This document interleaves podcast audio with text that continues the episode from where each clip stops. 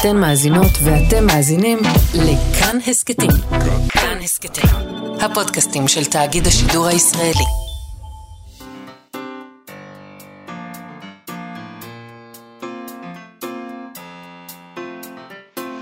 מה שכרוך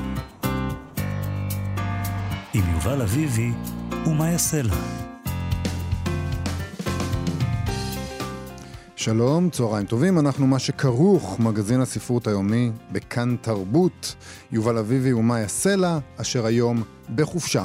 אפשר להאזין לנו ב-104.9 ו-105.3 FM. אפשר למצוא אותנו גם ביישומון ובאתר של כאן, וכמובן גם ביישומוני ההסכתים השונים. איתנו באולפן, המפיקה שלנו, תמר בנימין, איתנו אני אומר, איתי, אני צריך להתרגל לזה, איתי באולפן המפיקה שלנו, תמר בנימין, על הביצוע הטכני, רועי קנטן, שלום לשניכם.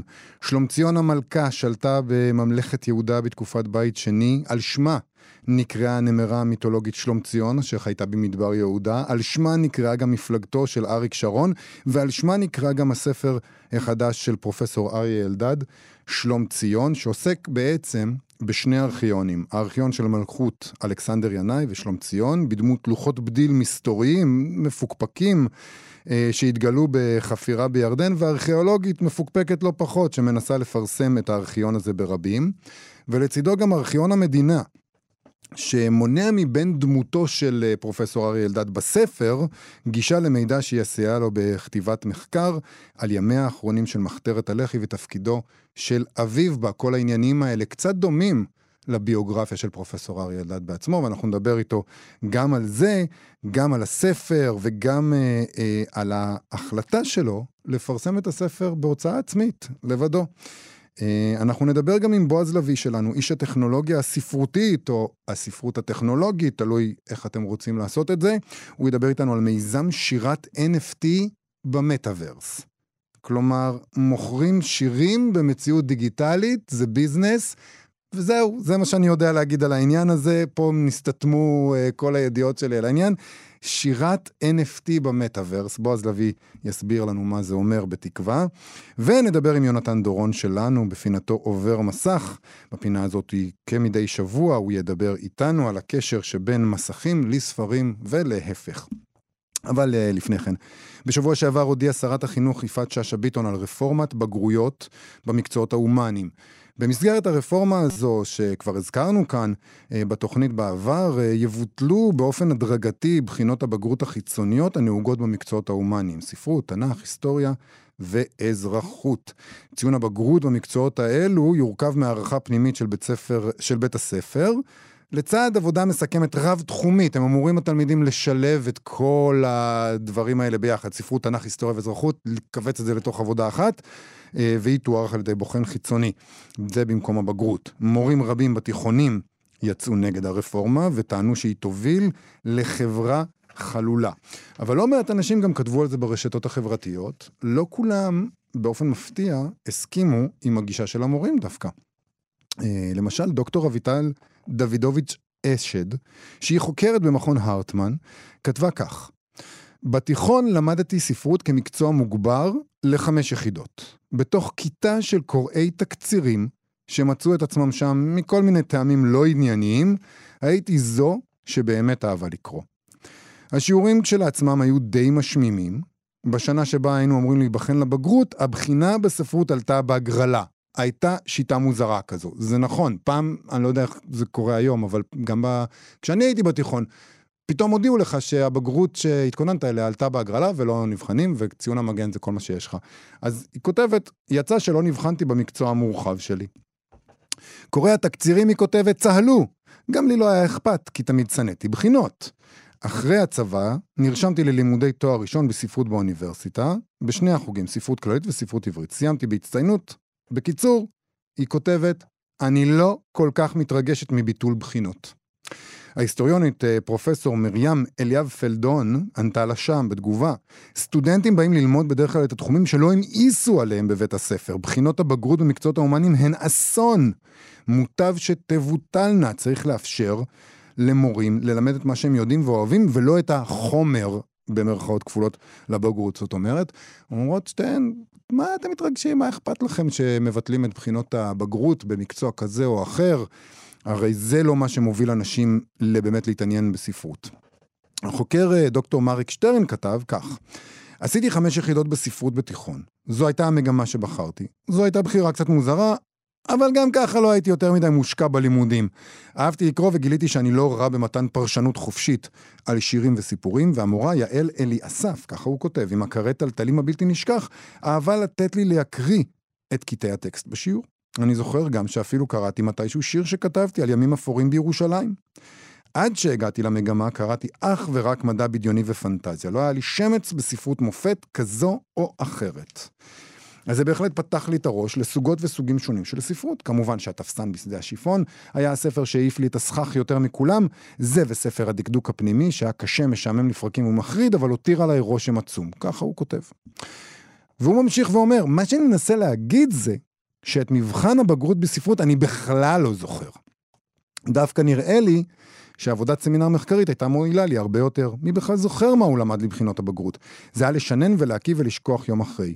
נראה לי שהמורים שינצלו לטובה את המעבר של מקצועות ההיסטוריה, ספרות ואזרחות מבחינות בגרות לכתיבת עבודות ולימוד חווייתי, יותירו חותם הרבה יותר משמעותי על התלמידים מאשר הבגרות במתמטיקה. ואני חייב להגיד, אני, אני ניסיתי להיזכר, גם אני הגברתי חמש יחידות uh, ספרות בתיכון, ואני מנסה להיזכר בבחינת הבגרות, אני לא זוכר ממנה דבר וחצי דבר.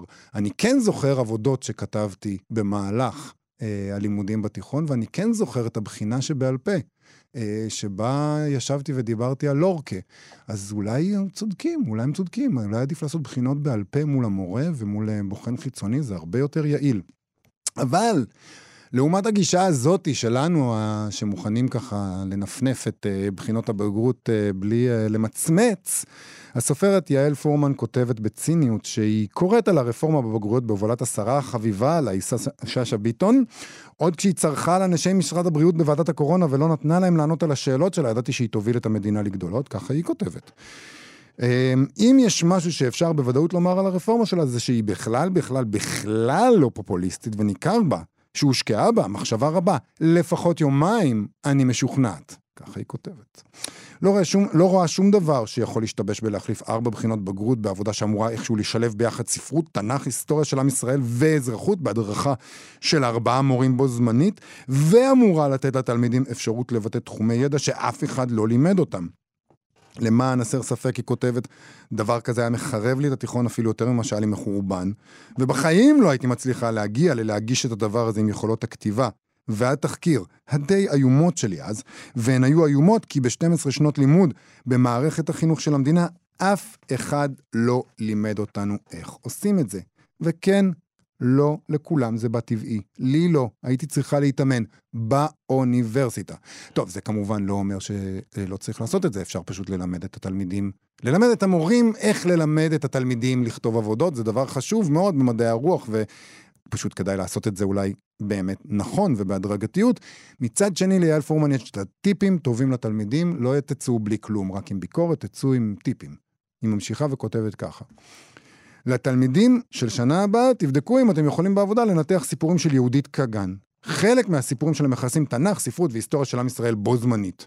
לא יודעת איך דוחפים לניתוח גם אזרחות, אבל תהיו יצירתיים. ואז לפחות יהיה לכם כיף. וכיוון שהיא כותבת את זה בצחוקים, אז היא מוסיפה פה סוגריים, זו עצה רצינית אגב. הרבה מהסיפורים שלה יכולים להיות פתח אה, לדיון בכל הנושאים האלה. ואולי להיות בסיס לעבודה כזאת, והסיפורים נהדרים. והיא מסיימת כך. כמו כן, אני מרחמת ממש על המורים והמורות, שאמורים להוביל את אוסף הסיסמאות הזה, ולהפוך אותו עם התלמידים לעבודה כתובה. ממש. וגם על התלמידים. ועל מי שאמור לבדוק את זה. בקיצור, היא מרחמת על כולם פחות או יותר, כל מי שמעורב בדבר הזה. אבל אה, אולי גם את הטיפים שלה למערכת החינוך אפשר לקחת, פשוט ללמד את הדברים האלה, לעשות עבודה יסודית. בארבע שנות תיכון אפשר ללמד אה, תלמידים איך לכתוב וזה ממש יכול להועיל להם. אמ, אולי אפילו יותר מבחינות בגרות, אולי זה לא כל כך סותר, הסטטוס שהיא מפרסמת מהסטטוסים שהקראנו לפניה. טוב, אה, גישה אחרת לחלוטין לסוגיה הביע יאיר נתניהו, בנו של ראש האופוזיציה בנימין נתניהו, שהוא אה, הסתכל על זה מזווית אחרת לגמרי, פחות אה, דיבר על התועלת או על האפשרות לקיים את הרפורמה הזאת בצורה מושכלת, הוא ניצל את ההזדמנות כדי לתקוף את הממשלה הנוכחית וללגלג על ראש הממשלה החלופי שלה, יאיר לפיד. נתניהו, יאיר נתניהו, שיתף קטע וידאו שבו העיתונאי בית מיכאל מוצא טעויות מביכות של יאיר לפיד, שמוכיחות לכאורה בורות במקצועות הומניים, כל מיני טעויות היסטוריות אה, ש, שבטקסטים של אה, יאיר לפיד, והוא כתב כך, יאיר אה, נתניהו. עכשיו אני מבין למה הממשלה של לפיד הודיעה שהיא מבטלת את הבגרות בתנ"ך ובהיסטוריה. ללפיד, הוא כותב בסוגריים דרך אגב, אין לו תואר ולא תעודת בגרות, לי יש תואר שני. כך יאיר נתניהו.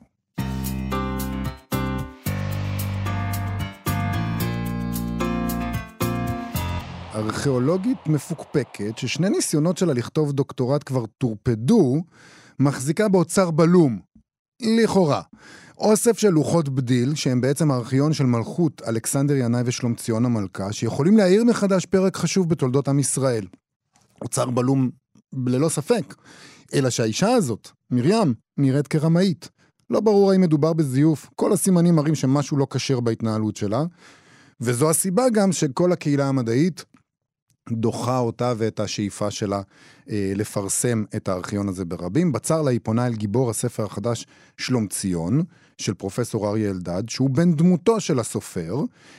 בספר, בן דמותו של הסופר פרופסור אריה אלדד, מנסה בעצמו לחצוב את דרכו בארכיון אחר, ארכיון המדינה, שבו שמור הידע שיעזור לו להשלים את המחקר שלו על הלח"י ועל אביו שהיה בעל תפקיד במחתרת. וכרגיל אצל אריה אלדד זה ספר מצחיק מאוד, מחוכם, וגם מותח ומהנה, הוא מצליח להעביר ביקורת על המדינה, על האקדמיה, על הצבא.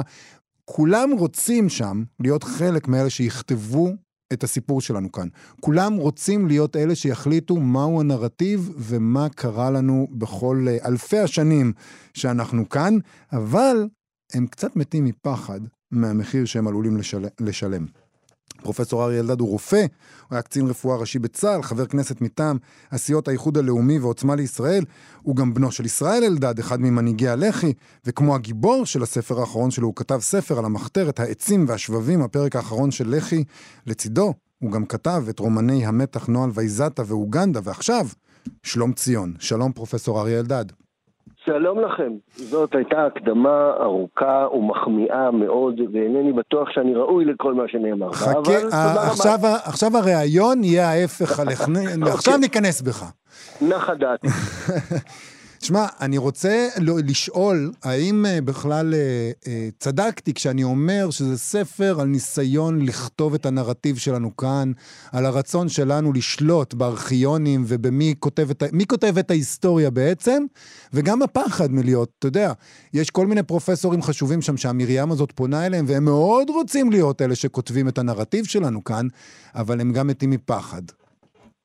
זה נכון. אה, הם אה, מתים מפחד שמא ייקרך שמם בעניין לא כשר, ושאם יסתבר באמת שזה זיוף, אז ילעגו להם, וכל אחד מהם כבר יש לו הקריירה שלו, ולפעמים הקריירה שלו מופרכת לגמרי, והם חוששים שמא הסיפור של מרים והארכיון שהיא מביאה בפניהם עלול לסתור חלק מהדברים המופרכים שהם עשו עליו את הדוקטורט שלהם, אז הם דוחים אותם מכל וכול. אבל שמת את האצבע על הנקודה הנכונה, אנחנו רוצים לכתוב את הנרטיב שלנו. אנחנו רוצים לכתוב את העבר כדי שיוכיח את ההווה, כדי שיבטיח את העתיד. זה, זה בקצה המזלג, זה הסיפור.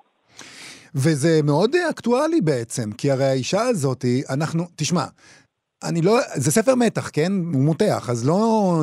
אני, אני חושש לעשות ספוילרים, אולי אתה תגיד אחר כך מה מותר להגיד מבחינתך, אבל האישה הזאת... אתה יכול להגיד מה שאתה רוצה, כי אני כבר לא זוכר מה יש שם בסוף. הבנתי. הסוף נפתל כמעט. הספר נפתל מן ההתחלה ועד סופו לטעמי, אבל בקטע טוב, זה ספר מתח, זה הרעיון. אחת לכמה זמן אתה שותל שם איזה פריט מידע שבן דמותך בספר מגלה, שאתה אומר לעצמך, אוקיי, זה ברור שזה זיוף. זה ברור, מה, לא יכול להיות שזה לא זילוף לאור הרמז, זיוף לאור הרמז הזה שנתת לנו. ואז אתה אומר לעצמך, זאת אומרת, אם זה כל כך ברור שזה זיוף, זה הרי חייב להיות קשור לעובדה שאנחנו רוצים לכתוב את ההיסטוריה שלנו כאן, את הנרטיב שלנו כאן, גם במחיר שהוא זיוף, שאנחנו יודעים שזה זיוף. מה, מה הם פייק ניוז? אם לא ניסיון לכתוב את הסיפור שלנו כאן, גם מתוך ידיעה שהאמת היא דבר גמיש ונזיל. תשמע, זה, זה באמת סיפור נורא מתסכל, כי אנחנו בטוחים שהאמת ההיסטורית שלנו, כפי שהיא מפורטת בתנ"ך, די בה כדי להוכיח שארץ ישראל שייכת לעם ישראל, למשל. ולכן זכינו בהצהרת בלפור ובהחלטת סן רמו, כי עולם הגויים שגדל על ברכי התנ"ך הכיר בזכותו של העם היהודי. אנחנו, מסתבר לנו בעשורים האחרונים שזה לא מספיק.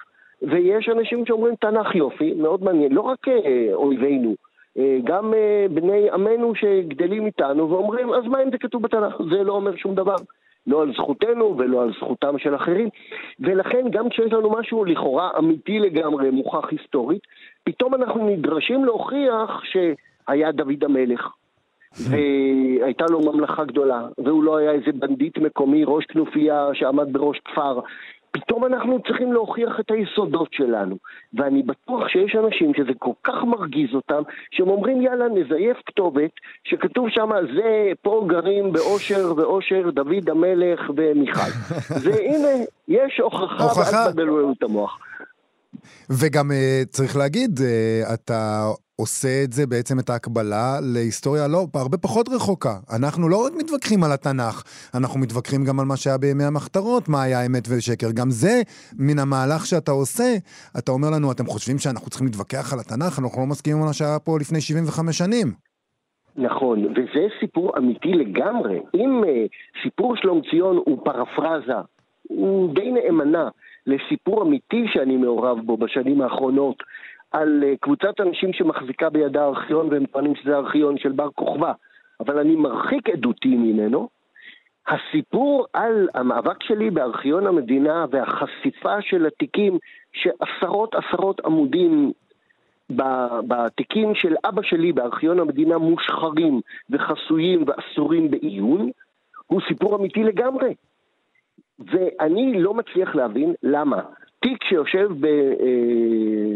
בלשכתו של נשיא בית המשפט העליון ב-1957, שכתוב עליו דוקטור ישראל שייב, שזה אבא שלי, סולם, קטעי עיתונות, למה יש בו קטעים מושחרים? אם זה קטעי עיתונות, למה שיש שם משהו מושחר? באמת מעניין. עמודים, 80 עמודים, 57 זה רצח קסטנר. אה, ישראל, איסר, אה, איסר הראל, אה, ראש הש"ב באותם שנים, בטוח שאבא שלי הוא האיש שעמד מאחורי רצח קסטנר. גם אם הוא לא היה משותף בארגון, אבל רוחו היא זו שפעמה במוחותיהם וליבותיהם וידיהם של הרוצחים. אבא שלי, לעומת זאת, בטוח שהש"ב של איסר הרג את קסטנר. עכשיו, בין שני, אלה, בין, בין שתי העמדות האלה, מי שיכול משחיר עמודים בתיק הזה. למה? למה אה, כל כך הרבה שנים אחר כך עדיין זה עלול לפגוע בביטחון המדינה אם נדע מה כתוב בתיקים האלה. אז יש את העניין הלאומי ויש את ביטחון המדינה לכאורה, אולי לא ביטחון המדינה, אלא אינטרסים יותר צרים מהעניין הזה, אבל אחד הדברים היפים שאתה עושה בספר זה דיבור באמת על שתי סוגיות לאומיות, זהותיות, של העם שלנו, של המדינה שלנו, אבל בעצם אלה סיפורים אישיים. אלה סיפורים אישיים גם של הארכיאולוגית הזאת, וגם של בן דמותך בספר, ואני, וגם שלך בחייך שלך, כי אני, למה לא לגלות את מה שכתוב שם? כי בן דמותך בספר בעצמו חושש מאוד ממה שהוא יגלה על אבא שלו. אולי ההשחרה הזאת והצנזורה עושה לכולנו טובה גדולה, שלא נדע מה עשינו, שלא נדע במה היינו מעורבים, שלא נדע במה ההורים שלנו היו מעורבים, חס וחלילה. אני, אני חושב שאני לא חושש לגלות על אבא שלי שום, אה, אין, אין לו שלדים בארון, להבנתי, למיטב ידיעתי, ושבועיים אחרי שהספר יצא לאור, אה, ותחת איום בבג"ץ, ארכיון המדינה פתח את ה-80 עמודים האלה. אהה. ולבושתי הרבה ולבושתם הרבה, אין כן. שם שום דבר סודי. כלומר, זה אנטי קליימקס נורא ואיום. הדבר היחידי ששם סודי זה העובדה שיש שם אה, אה, מסמכים שהם תמצית של תיקי מעקב של הש"ב על אבא שלי. אולי לא היה נעים להם להודות שעד 1970 הם גם עוקבים אחריו. הבנתי. טוב, זה באמת אה, מדהים, אבל היכ... אתה מבין, היכולת שלנו לשלוט בנרטיב נובעת לא רק מחשיפת חומרים, אלא גם מהסתרת חומרים, זה חלק מהעניין, החשיפה של הארכיון לעומת ההסתרה של הארכיון. בוודאי. אני רוצה... אה, כן, כבוד אלוהים הסתר דבר, נאמר כבר. אני רוצה uh, לשאול אותך על העיסוק בארכיאולוגיה ועל העיסוק בארכיון, שיש בו משהו uh, כמובן uh, גם פיגורטיבי. זאת אומרת, כאשר אנחנו, אנחנו, אני שוב חוזר לעניין הזה של הלאומי והאישי, אתה מחבר פה בעניין הזה. אמ, האם אנחנו צריכים באמת לחקור בעצמנו? האם אנחנו צריכים להבין מי אנחנו? האם כדאי לנו לעשות את המהלך הזה? לא רק בהקשר של אה, מה אנחנו מגלים על אה, אבא כזה או אחר, או על אה, מדינה כזאת או אחרת, אלא בכלל. האם אנחנו צריכים כל הזמן לשאוף לדעת מה היה באמת, מה היה בארכיון, מה כתבו, או שאולי זה מסוכן, או שאולי זה חסר תועלת, או שאולי אם אנחנו בסוף חוקרים את זה, אנחנו מגלים את מה שאתה גילית, שסתם השחירו, אני יודע, אז לא יודע, אמרו נשחיר, אז השחירו. אולי פשוט כדאי להפסיק לחפור. לפעמים, לפעמים זו מסקנה מאוד פרקטית, מאוד הגיונית, מאוד מעשית, ועדיין הסקרנות הורגת אותנו. אנחנו רוצים לדעת מי אבא ומי אימא ומה הם עשו ומה הם חשבו. זה לא משנה שום דבר היום בראייה של 50, 60, 70 שנה אחורה, וזה הורג אותנו. אנחנו רוצים לדעת, רוצים, הסקרנות היא...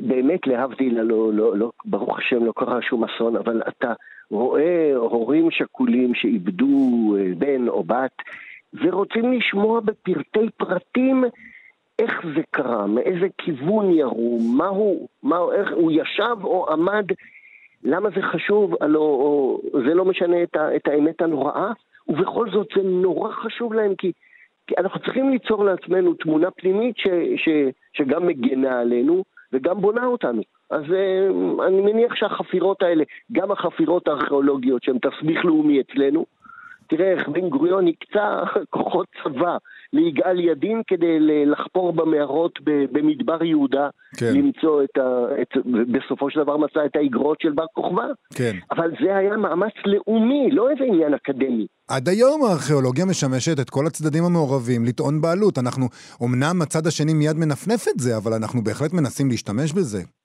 נכון.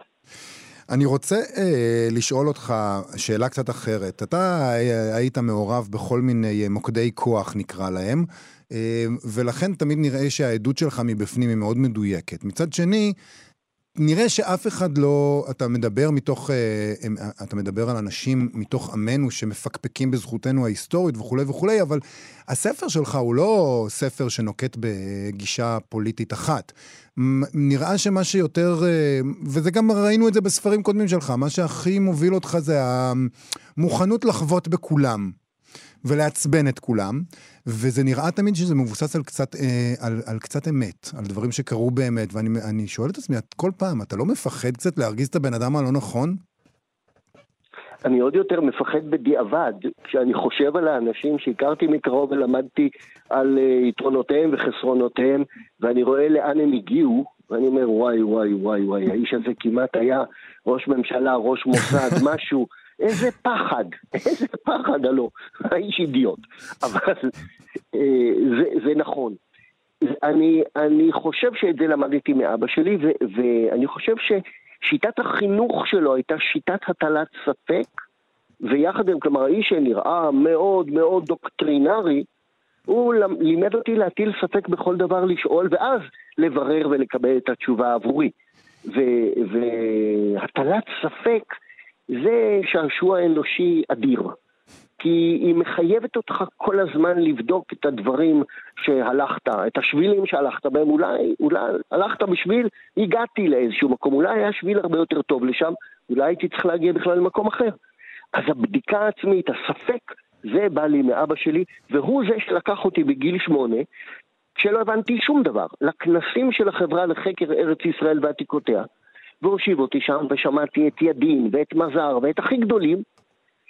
וקלטתי באופן בין השורות שזה מאוד חשוב לו, ולכן זה היה חשוב לי, ו- ונדבקתי בחיידק הזה של אהבה לארכיאולוגיה, אבל גם בהטלת הספק. הטלת הספק אה, זה מאוד חשוב. אני, אנחנו צריכים עוד מעט כבר לסיים, אבל אני חייב לשאול אותך עוד שאלה. אתה פרסמת את אה, ספריך הקודמים בהוצאה הגדולה בישראל, כנרת זמורה, ועכשיו החלטת ללכת להוצאה עצמית. אה, פתחת הוצאה בעצם, נכון? שמה אריה אלדד. כן, נגיד, הוצאתי את הספר לבד. למה? היית, אתה יודע, רוב האנשים חולמים להגיע להוצאה גדולה כזאת.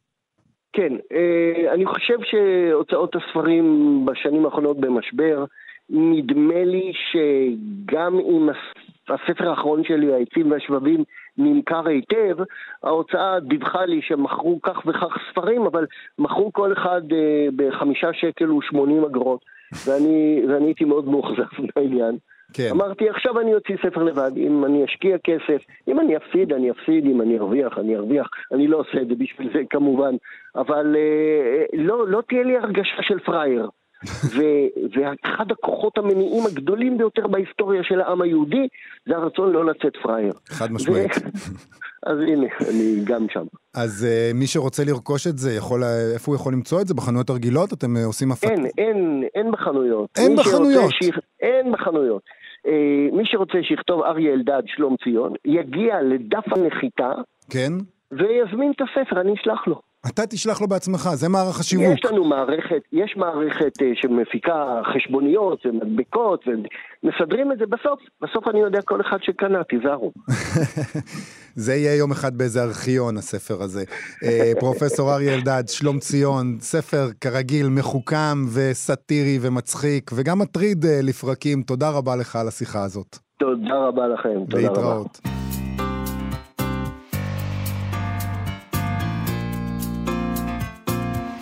דיברנו כאן בתוכנית כמה פעמים כבר על ה-NFTs, Non-Fungible Token, או בעברית, אסימון חסר תחליף וגם חסר פשר, במקרה של הדובר לפחות. אני מקריא לכם מתוך ויקיפדיה, בסדר? זה NFT, פרוטוקול קריפטוגרפי שמאפשר סימון ייחודי של נכסים דיגיטליים, שאפשר יהיה לעקוב אחרי זכויות היוצרים שלהם. בטוח שעשיתי סלט, תכף נסדר אותו, אני חושב שזה פחות או יותר אומר את זה. זה אומר שאפשר להגדיר יצירות דיגיטליות כמקור, אף שאפשר לשכפל אותן באין סוף פעמים בלחיצת כפתור. מכרו ככה תמונות דיגיטליות, קבצי סאונד, ציוצים ועוד כהנה וכהנה. אה, ואפשר גם אה, למכור דברים מופשטים יותר. נדמה לי שמכרו הטבעה של מייקל ג'ורדן, אם אני לא טועה. אה, אם לא הבנתם על מה מדובר, זה כנראה אשמתי, כי איך אני יכול להסביר משהו שלא מובן לי בעצמי, אבל עם הרעיון החמקמק הזה של מה זה NFT בידינו, אפשר עכשיו לנסות להבין מה זה אומר שיש עכשיו מיזם חדש למכירת NFT של שירה במטאוורס. לא אני אנסה להסביר כמובן, בשביל זה יש לנו את איש הטכנולוגיה שלנו, בועז לביא, סופר, תסריטאי ומתכנת חובב, מגיש הפודקאסט עושים תוכנה, שבתקווה יוכל להסביר לנו על זה, בעקבות ידיעה שקראנו על מענק לגלריית שירה וירטואלית ונשית, שאמורה לבנות עולם ספרות במציאות חלופית. בועז אה, לביא, בשם כל מה שיקר לי, בבקשה תסביר לנו מה הולך. היי, מה העניינים? שלום, שלום. כן. עשיתי, להתחיל? עשיתי סלט? עשיתי סלט, לא, לא נכון? לא עשית סלט. לא הייתי בסדר? אה, יופי. עשית דייסה, לא סלט, אבל אה, לא, תיארת את, זה, תיארת את זה יפה, אני חושב שזה מושג ותחום שבאופן כללי קשה להסביר אותו למי שלא בפנים. יש בו המון כל מיני buzzwords ואספקטים טכנולוגיים ופיננסיים. אולי לא במקרה זה גם כל כך קשה להבין, יש איזה מכשול שצריך לעבור כדי לצלול ולהיכנס פנימה. אמ, אבל אפשר להתחיל לפרום את זה מכל מיני מקומות, את מה שדיברת עליו פה, בהקשר של, של שירה אולי. בוא נתחיל אבל עם, עם, עם החדשה, עם, עם החדשות, מה קרה? כן, מה אז זה... הידיעה המרעישה הזאת באמת, ש... שצפה, צצה, קשורה לאיזושהי גלריה של שירה ב-NFT, ש foundation או איזה גוף שעומד מאחורי מטבע קריפטוגרפי מסוים שנקרא תזו, או תז או תזוס ברבים, מממן. מה זה אומר בשפה יותר פשוטה? שתהיה אפשרות, כמו שיש גלריות של NFTs ויזואליים, שזה הדבר הפופולרי by far בתחום הזה, כן, דימויים, תמונות, וגם מה שציינת, הטבעת כדורסל או, או רגעים של משחקי ספורט, גם הם בעצם NFTs ויזואליים, כי זה קטעי וידאו. אהה, כן? אוקיי. אלה, אלה קובצי וידאו שאפשר לסחור בהם. למעשה כל דבר שאנחנו יכולים לדמיין שאפשר להמיר אותו לקובץ, יכול לעבוד כ- כאסימון NFT. Okay. זה לא אוקיי. מוגבל במובן הזה לשום דבר. גם קובץ של וורד ניתן במערכת הזאת, במנגנונים האלה, למכור, אם יש לך עותק יחיד שאתה מסמן כשלך, אתה יכול למכור אותו הלאה. כדי okay. אוקיי. שיהיה לו ערך מסוים. לא יודע אם, למשל, אתה יודע, איזה, איזה טיוטה של קשקוש בנוטס שלך שכתבת בבוקר, גם את זה אתה יכול למכור, כי זה קובץ דיגיטלי בעצם. אם מישהו רק יסכים לשלם. בדיוק, זאת אומרת, אם מישהו יסכים לשלם וכמה הוא ישלם. היה את הסיפור לאחרונה של הציוץ הראשון של המייסד של טוויטר. כן. כן, אני מתקין את הטוויטר שלי פעם ראשונה בהיסטוריה, וזה נמכר בהתחלה בסכום יפה של כמה מיליוני דולרים, הציוץ עצמו כקובץ דיגיטלי, ובהמשך הערך שלו מאוד מאוד ירד. אז, אז יש דברים שיורדים, דברים שעולים. בכלל כל התחום הזה הוא מאוד uh, דינמי, ויש עליו גם המון ביקורת, לא ברור לאן הוא הולך, האם זה טוב, האם זה רע.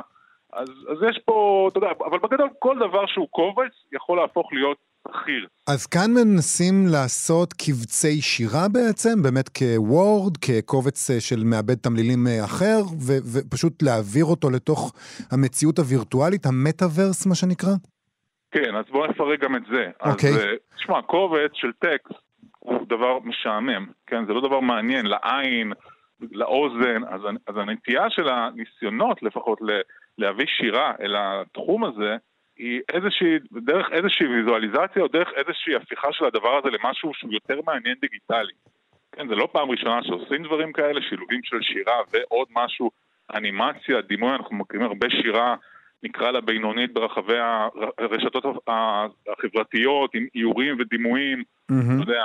אז זה קצת, זה מתחיל באזור הזה, יש כבר כמה דוגמאות בחודשים האחרונים לדברים שקצת יותר נוגעים לשירה שיותר הצליחו, יש למשל משוררת שלא ידוע מה השם האמיתי שלה, שנקראת ארץ' האדס, יש לה מיליון עוקבים באינסטגרם, היא מין אינפלואנסרית כזאת, והיא עושה, מעלה לאינסטגרם שירים שלה, עם כל מיני דימויים כאלה, כן, אני לא אגיד שזו שירה גדולה או משהו כזה, אבל זה מאוד מצליח.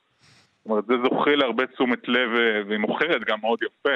מכרה בסכומים של אה, עשרות ואפילו מאות אלפי דולרים בחודשים האחרונים. גם כן? יצירות בסגנון הזה. כ-NFT. כ-NFT, בדיוק. מה ש-NFT עושה, בלי קשר לביקורת עליו ולמה העסק הזה מתגלגל ואפילו לזיהום, לאיזשהו אספקט שלילי גם מבחינת הזיהום הסביבתי, הוא מאפשר באמת מסחר בקובץ. וזה לא היה לפני זה בצורה כל כך נוחה וקלה. Mm-hmm. והוא גם מאפשר מעקב אחרי זכויות יוצרים, לפי מה שאני מבין. אחד הדברים שקורים היום, נגיד אני מכיר את זה משדה האומנות, שמישהו מוכר, אה, אה, אומן מוכר יצירת אומנות אה, בסכום X, ואחר כך האספן מוכר את זה לאספן אחר ב-100X, בפי אלף, אבל האומן לא רואה מזה גרוש. ועכשיו ה-NFT מאפשר גם לעקוב אחרי המהלכים של היצירות האלה, כדי אחר כך שהמשוררת הזאת, כשהשיר שלה יהפוך להיות משהו שנמכר במיליארדים, היא עדיין... עדיין תקבל משהו. כן, מה שאתה אומר הוא מאוד נכון לגבי התחום של האומנות הקלאסית יותר, נקרא לזה התחום של אומנות פלסטית, על הווריאציות שלה באמת לא היה ניתן לעקוב. וגם לא רק עניין של לעקוב, האומן היוצר המקורי לא רואה שום דבר מהמכירות שבאו אחרי זה, כן? ובמנגנון הזה של ה-NFT ובכלל של בלוקצ'יין והמילים האלה, אה, בדרך כלל האומן מקבל נתח מסוים מכל מכירה הלאה.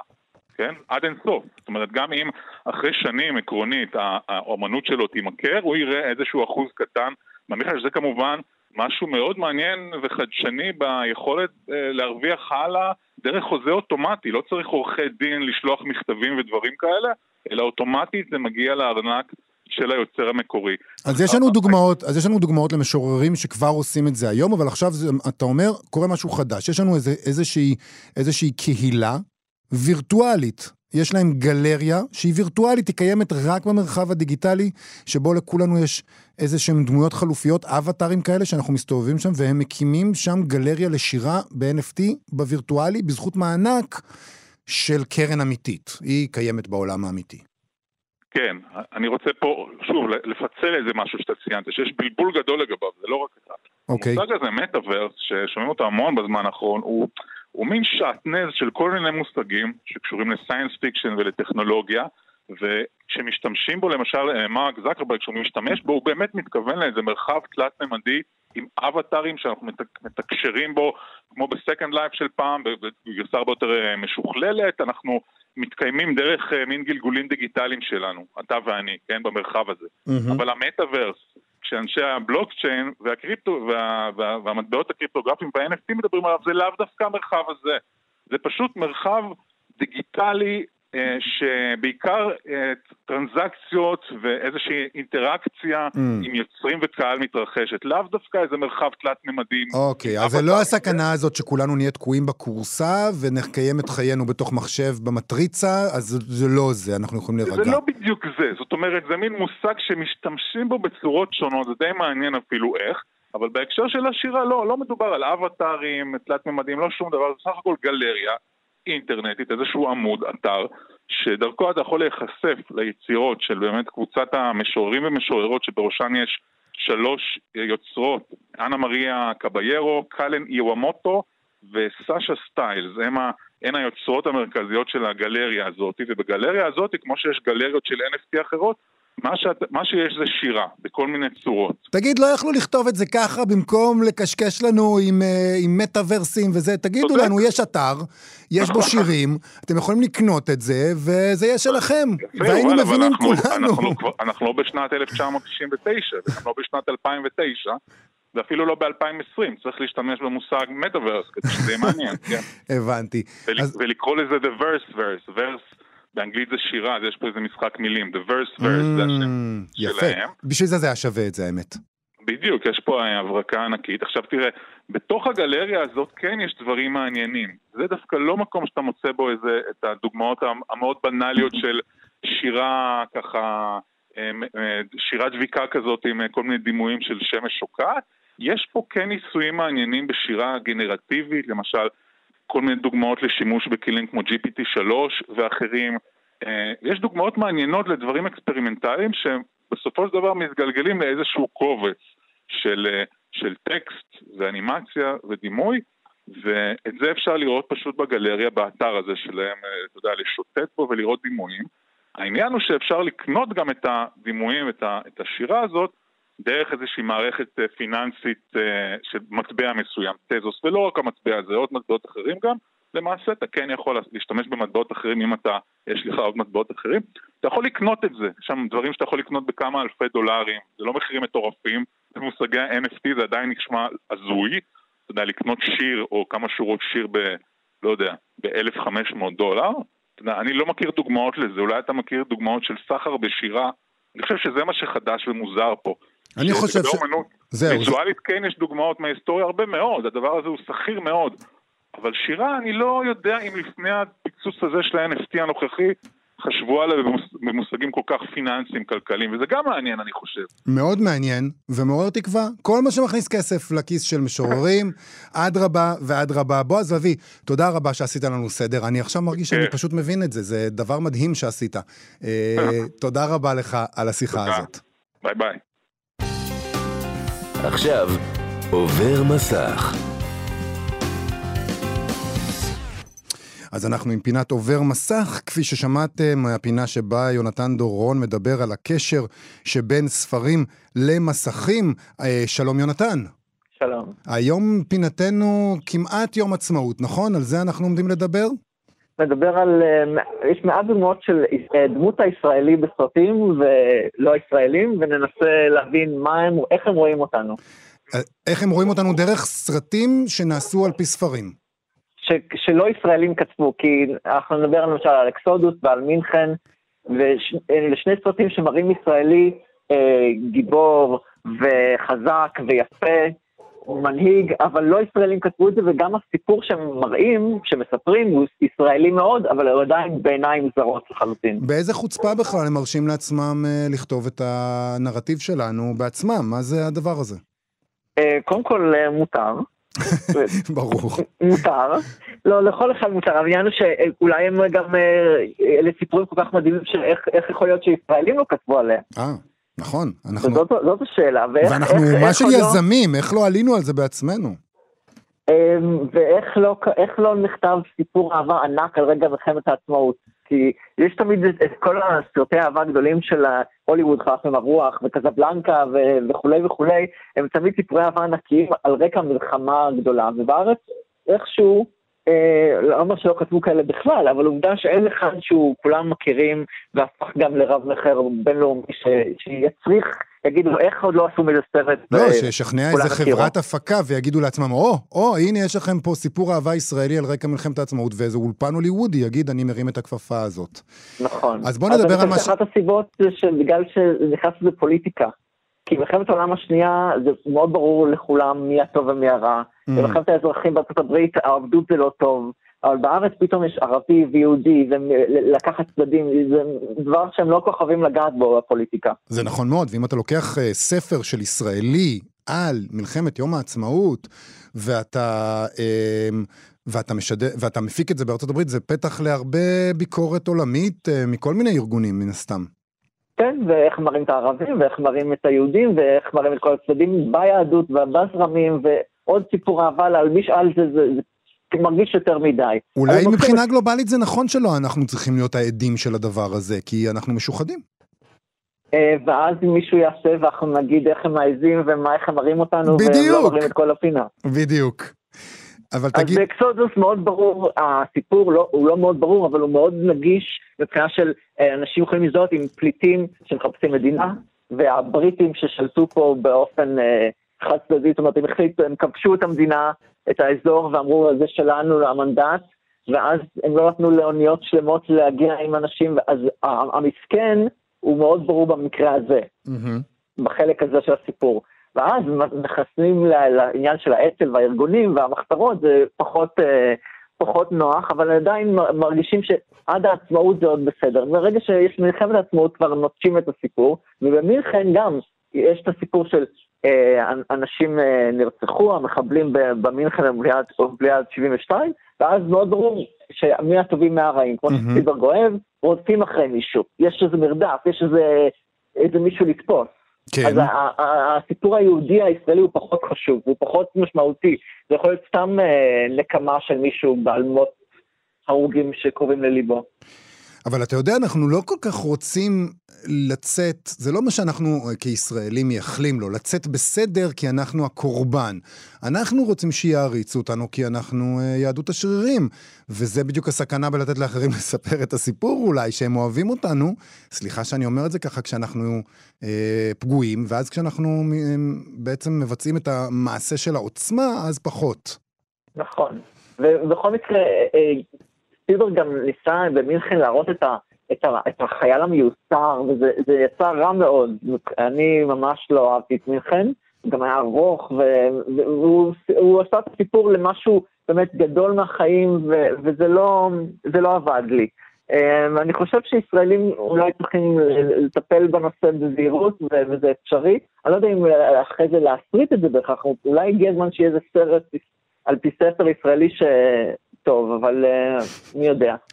לא, אה, תשמע, יש לנו ספרים אה, טובים על, על מלחמת תש"ח, וגם עשו לפיהם, על חלקם עשו סרטים, אבל הם בוודאי לא הפכו להיות הייצוג של מיהו הישראלי. ואני חושב נכון. שכש, אה, שכשאנחנו רואים פתאום ייצוג שלנו, אין, תגיד לי אתה אולי, האם יש דרך שבה מישהו רואה ייצוג שלו בסרט שלו הוא עשה ויכול להגיד, אה, זה בדיוק אני. זה, ברור שלא, וברור שזה אה, אה, סוג של שטחיות, למרות שאפשר לעשות דמויות מורכבות. באמת אי אפשר לספר את כל הסיפור, כי הוא באמת מורכב ומלא היסטוריה, ותמיד יגידו, אבל לא סיפרתם את החלק הזה ולא הצגתם את החלק ההוא, אז באמת תתמקד באישי, וסביב האישי יכולים להיות דעות שונות שבאות לידי ביטוי, זה לא חייב להיות אה, דידקטי ומשעמם.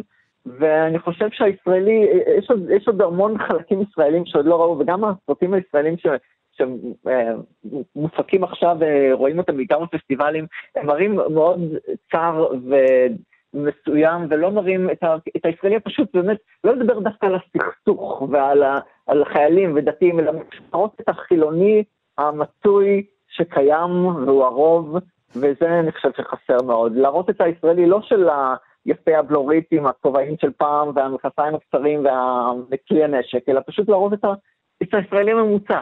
כן, שקיים. אנחנו סתם בני אדם, אנחנו לא קורבנות ואנחנו לא סוכני מוסד, אנחנו סתם בני אדם שמנסים לשלם משכנתה. תספרו, זה יהיה סיפור מאוד משעמם, אני חושב. לא, אני לא חושב שזה יהיה משעמם. למשל, אני, אני, היו פה כמה ישראלים בשנים האחרונות, לפני הקורונה, שהיו טילים לשדרות, והיו גם טילים לתל אביב, אמרו, שעה וחצי מפה יש טילים, ואתם חיים כרגיל בתל אביב ובעוד מקומות, לא רק תל אביב. אולי זה הסיפור. ואני חושב שלא לא, לא מבינים כמה, כמה ישראלים, אה, כמה חיים יש פה ואיזה חיים יש פה, והם מודרני ומחשבים.